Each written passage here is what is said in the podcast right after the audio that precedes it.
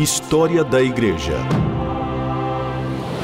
Uma visão panorâmica dos principais acontecimentos da origem da Igreja até os dias atuais.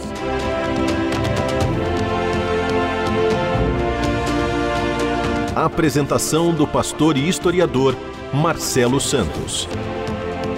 Olá, querido ouvinte, é uma alegria estar com você mais uma vez aqui. Eu sou o pastor Marcelo Santos e é uma honra ter a sua companhia nesses encontros sobre a história da igreja. Nós estamos conversando sobre o período de consolidação do cristianismo e eu quero conversar com você hoje sobre dois documentos muito importantes nesse processo que tem um papel fundamental nessa fase de consolidação do cristianismo em meio às heresias, aos ataques e às ameaças que o cristianismo vai sofrer, principalmente na questão da sua doutrina, a, da sua pureza doutrinária. O primeiro desses documentos é conhecido como o Credo dos Apóstolos. Uh, você que teve a sua origem católica, a sua formação católica, você deve se lembrar uh, da, do credo, porque ele deve ser decorado, né, ele deve ser memorizado. E é interessante que no primeiro século ah, essa era uma prática comum. O credo dos apóstolos ele tem tinha, na verdade, esse papel dentro de um contexto específico da época. Né? A forma integral, como a gente conhece hoje, do credo, ele teve a sua origem por volta do século 6 ou 7 ah, na região da Gália, mas a gente encontra partes dele ah, nos escritos cristãos que datam lá do segundo século da era cristã. Só para você recapitular, entender do que eu estou falando, eu quero recitar o credo aqui, que era muito importante, era memorizado e recitado pelos primeiros cristãos. Ele diz o seguinte: Eu creio em Deus, o Pai onipotente, Criador do céu e da terra, e em Jesus Cristo, seu único Filho, nosso Senhor o qual foi concebido do Espírito Santo, nasceu da Virgem Maria, padeceu sob Pôncio Pilatos, foi crucificado, morto e ressuscitado, desceu aos infernos, no terceiro dia ressuscitou dos mortos, subiu aos céus e está sentado à destra de Deus, o Pai Onipotente, de onde há de vir para julgar os vivos e os mortos. Eu creio no Espírito Santo, a Santa Igreja Católica Cristã, a comunhão dos santos, a remissão dos pecados, a ressurreição da carne e da vida eterna. Amém.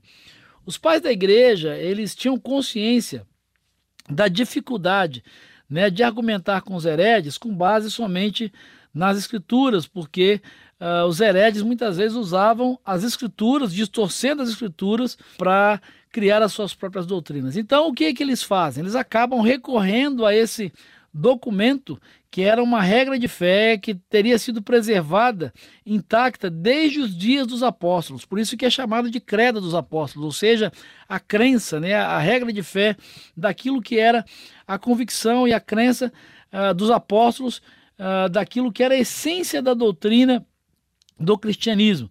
Na verdade, né, não se tratava de subordinar as escrituras sagradas à tradição, mas ofereceu uma declaração resumida a respeito do qual não poderia haver nenhum debate. É, vale a pena a gente lembrar que na época você não tinha Bíblia, você não tinha a imprensa, não tinha como, documentos, ter documentos impressos. É, o comum era a oralidade, então os ensinos eram passados de geração a geração e de pessoa a pessoa através da oralidade, da fala.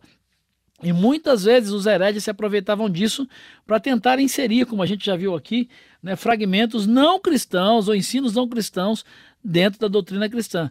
E o credo tem essa importância de trazer no seu conteúdo, na sua essência, né, fundamentos e ser um resumo mesmo de tudo aquilo que a doutrina cristã acreditava. História da Igreja personagens e processos históricos para compreender o presente a partir da experiência do passado.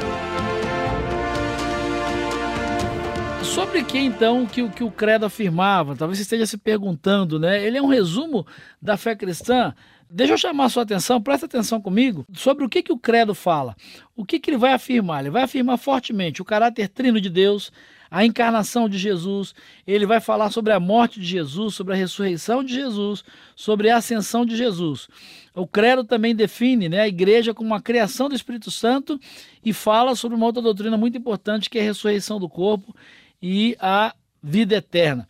As principais funções desse credo à época eram ser uma confissão de fé para os candidatos ao batismo e também um esboço de um ensino uh, catequético baseado nas principais uh, doutrinas cristãs.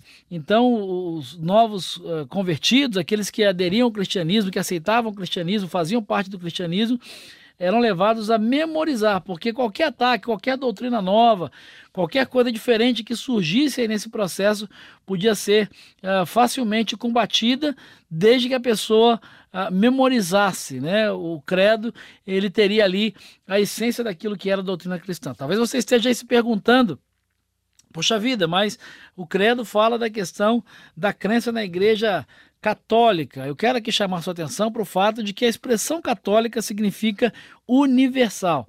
Uh, aqui na, na, na, sua construção do primeiro século, dentro do credo, quando há essa expressão, né, eu creio uh, na Santa Igreja Católica Cristã, a expressão católica aqui uh, não tem um caráter eh, institucional, mas é um caráter é, de adjetivo, ou seja, a expressão católica significa ou significava à época a todos os cristãos em todos os lugares, uh, em todas as regiões, todos aqueles e aquelas que professavam a fé no Cristo.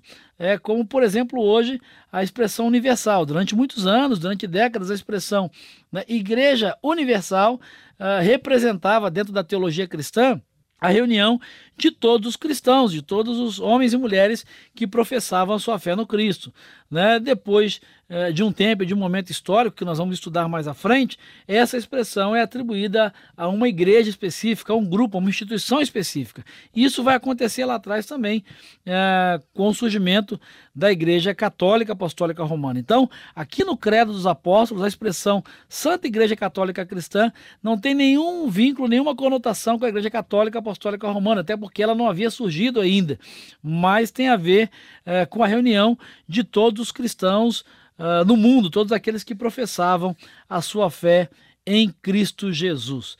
Mas um outro uh, fator, um outro processo desse momento que vai ser muito importante é a formação do cânon do Novo Testamento, ou seja, a, a organização e a definição de quais seriam os livros depois de Cristo, ou seja, a partir de Cristo, inspirados por Deus e que seriam uh, o guia, a base de fé e prática de todo cristão. História da Igreja. O passado e o presente contam a história da Igreja nos tempos atuais. Bom, eu quero terminar o programa de hoje introduzindo com você o assunto da canonização do Novo Testamento. Todos os livros que fariam parte do Novo Testamento, eles foram escritos até o final do primeiro século. Mas até esse momento que nós estamos estudando aqui, eles não tinham sido uh, juntados, organizados né, numa, numa coleção única uh, e nem mesmo canonizados, que é a ideia de reconhecidos pela igreja como uh, inspirados por Deus. No período conhecido como pós-apostólico, ali logo depois da primeira geração de apóstolos, esses escritos eles foram gradualmente sendo colecionados e organizados.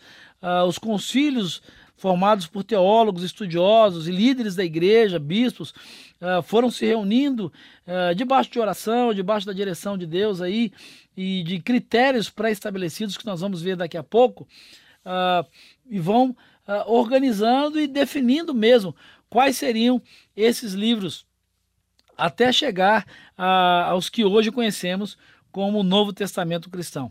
Uh, a palavra cânon é interessante também uh, que chamar sua atenção para isso. Por que canonização ou cânon do Novo Testamento? É porque a palavra cânon ela vem do grego e significa uh, vara de medir.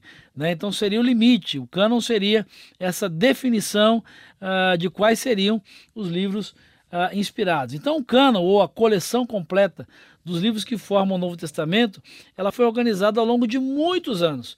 Uh, e principalmente, né, entre várias outras razões, pelo surgimento de muitos livros heréticos e alguns até escritos ilegítimos que muitas vezes queriam se passar por escritos dos apóstolos, né? traziam aí o nome dos apóstolos, Pedro, Paulo, Tiago, para tentar justificar a sua a autoridade apostólica, mas um estudo mais profundo, que era o trabalho que os concílios faziam, os estudiosos faziam, demonstrava que pelo estilo de escrita e por alguns outros fatores, esses escritos não poderiam ser atribuídos a esses apóstolos. Para que você tenha uma ideia de como o processo foi lento, as cartas de Paulo elas só foram juntadas no final do primeiro século.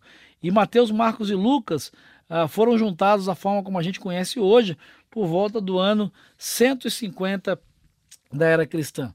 E aí talvez você esteja se perguntando, né? Mas que critérios foram esses para estabelecer e definir qual livro faria e qual livro não faria uh, parte do cânon? Isso é uma outra história que nós vamos conversar no próximo programa. E eu quero que você entenda né, o processo e como o Espírito de Deus trabalhou em todo esse processo para que nós tivéssemos hoje aquilo que nós conhecemos como Bíblia Sagrada, formada não somente pelos livros do Antigo, mas também do Novo Testamento. Mas isso é uma outra história que nós vamos conversar num próximo programa e eu espero eh, de verdade encontrar você lá, que você esteja atento aí, ouvindo na RTM, na nossa programação, eh, ou talvez aí no podcast que está sendo disponibilizado para você pela rádio e também pelas minhas redes sociais. Então esteja atento, né? fique ligado aí e no próximo programa nós vamos conversar mais sobre isso. Até lá e que Jesus te abençoe.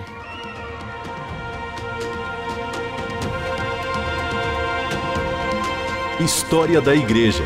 Uma visão panorâmica dos principais acontecimentos da origem da Igreja até os dias atuais.